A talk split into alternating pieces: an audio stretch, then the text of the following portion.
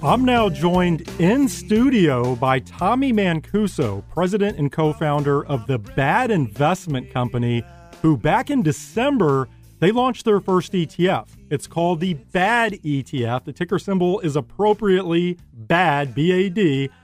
Tommy, welcome to the podcast. Hey, Nate. Thanks for having me. Appreciate being in here studio. It's been a while since we do uh, a lot of in person stuff. Yeah, you know, it's so funny. So I did not realize until yesterday that you were actually based here in Kansas City. And so we're doing this on the fly, having you in studio, but it's such a, a small world. No kidding, no kidding. It's kind of funny. Uh, Kansas City's this little mecca, I would say, of quality financial companies, and we're all right across in each other's backyards. I mean, I, I think my drive over here was maybe five minutes. So. I, I, just can't believe we haven't previously crossed paths. I'm, I'm dumbfounded. Um, so, so let me ask you this. L- let's start by, by talking a little bit about your background and why you started the, the bad investment company, and then we'll, we'll certainly get into the ETF. Give us some background here. Yeah, yeah. So basically, started in the financial industries right out of college. Went to San Diego State at a, uh, 2015, and I was obviously, I would say, a younger advisor, and it kind of allowed me to have a different perspective.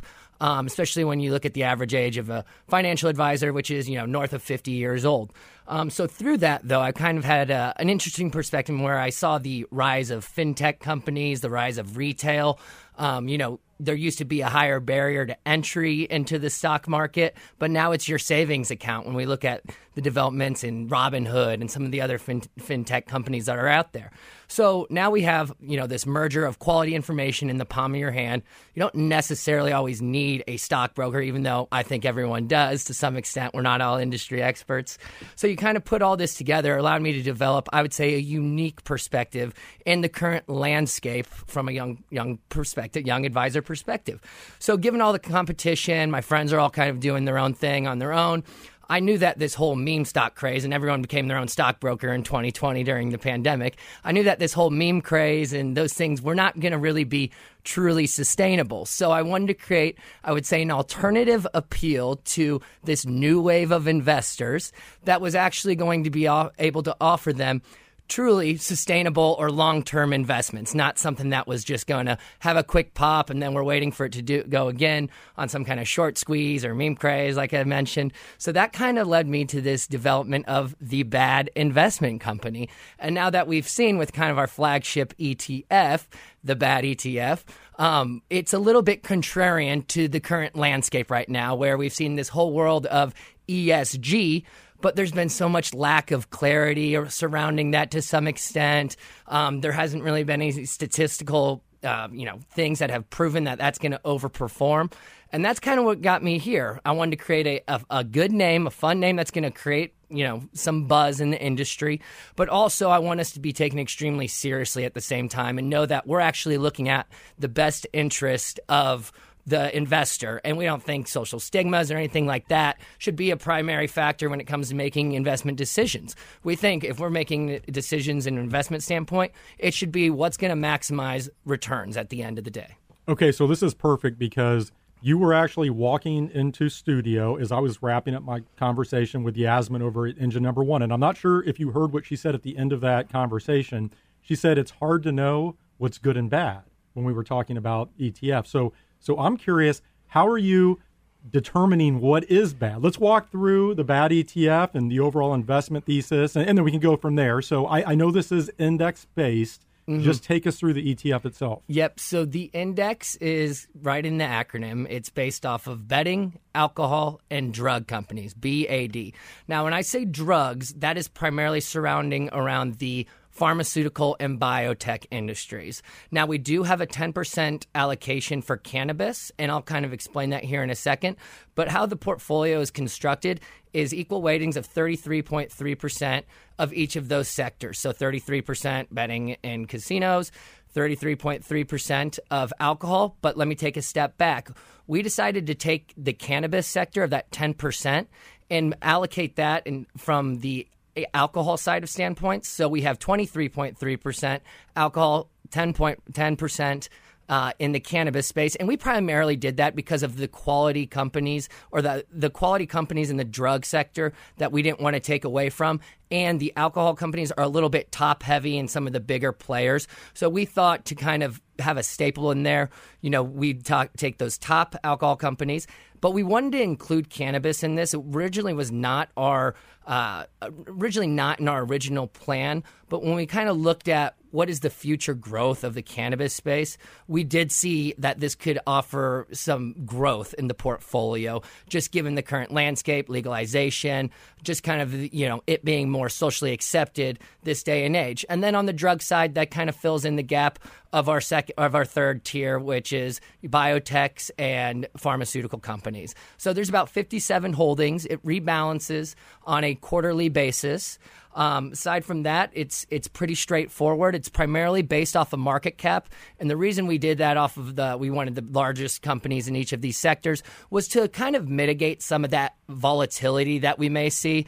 In small caps, we kind of see a little bit more of speculation, but or more speculative type of things. It may you know offer some stronger growth, but at the same time, there's more downside of, in those smaller cap industries. So focusing on the large caps in these allows us to mitigate some of that volatility, which is extremely important because you and I both know that investors make poor decisions when there's more volatile, volatile, right? They don't. There's you know that thing called loss aversion hurts more to lose something than it's rewarding to gain. So if we could protect them to some extent on that downside by just focusing on these bigger companies, we think it's going to set them up for more long term success. And real quick on the cannabis side, I don't mm. want to get hung up here, yeah. but these are Canadian cannabis companies, right? These aren't swaps on U.S. multi-state operators and those sorts of things. Th- that is correct. That is correct. So we are primarily all U.S. based companies. Now we do have some ADRs, which are companies that trade on New York Stock Exchange or the Nasdaq or U.S. in uh, U.S. exchanges, but yes, primarily all U.S. Uh, based companies, unless they're an ADR that trades on another exchange. Okay, so. so. what I thought might be interesting here, if if you think about this ETF overall, to your point, this owns a third in gambling or betting, mm-hmm. a third in alcohol or cannabis or, and cannabis, and then a third in, in pharmaceuticals and, and biotech.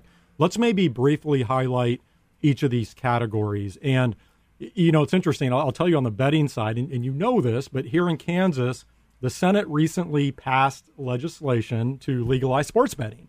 And I believe this is now actually sitting on the governor's uh, desk. We'll see how long it, it sits yeah. there.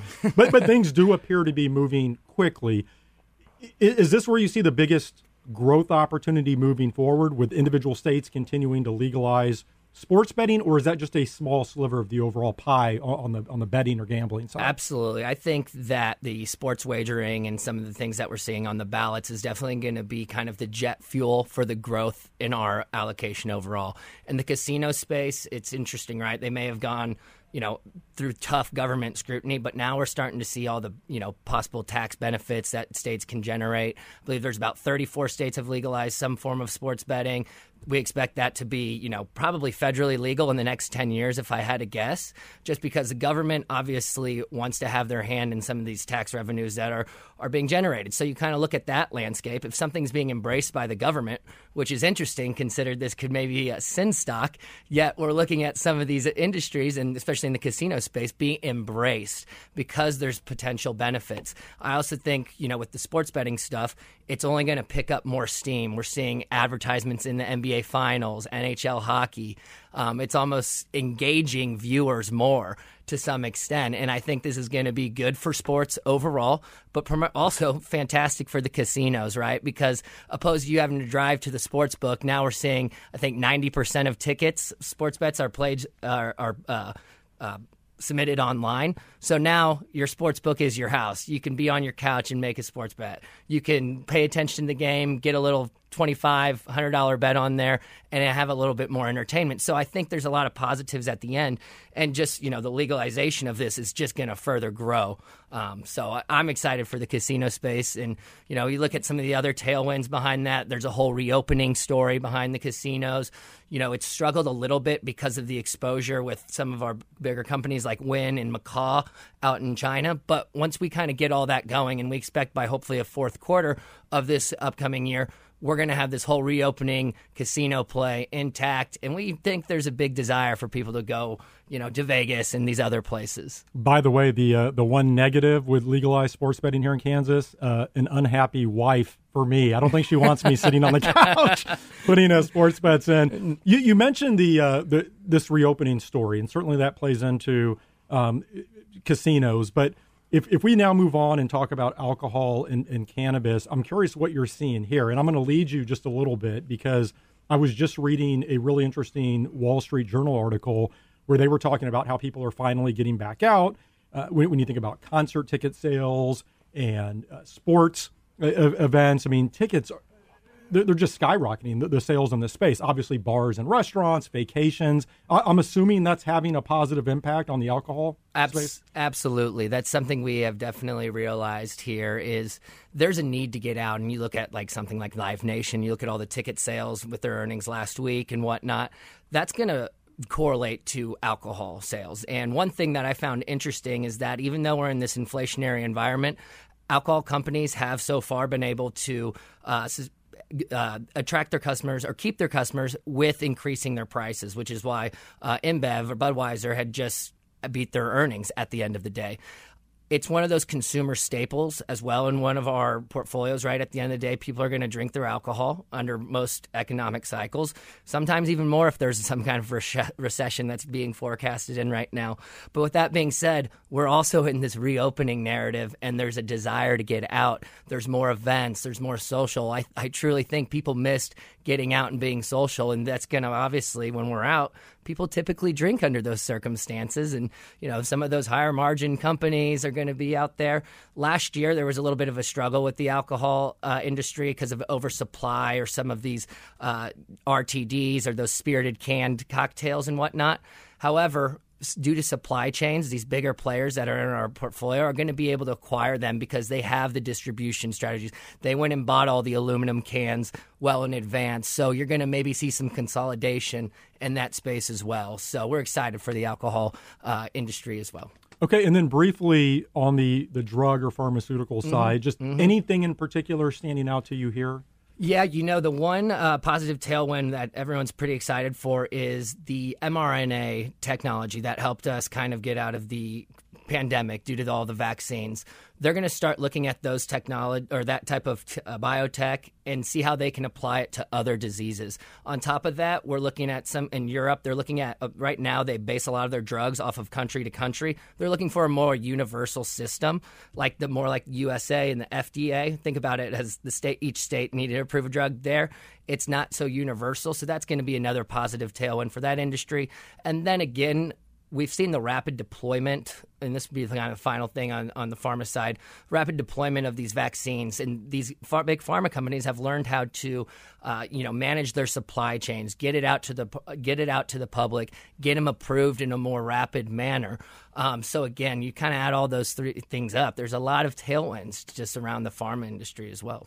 Let me ask you this, just overall. So clearly, if you look at these three segments in the ETF, these are time tested industries, right? They've endured multiple economic cycles. They've traditionally held up pretty well.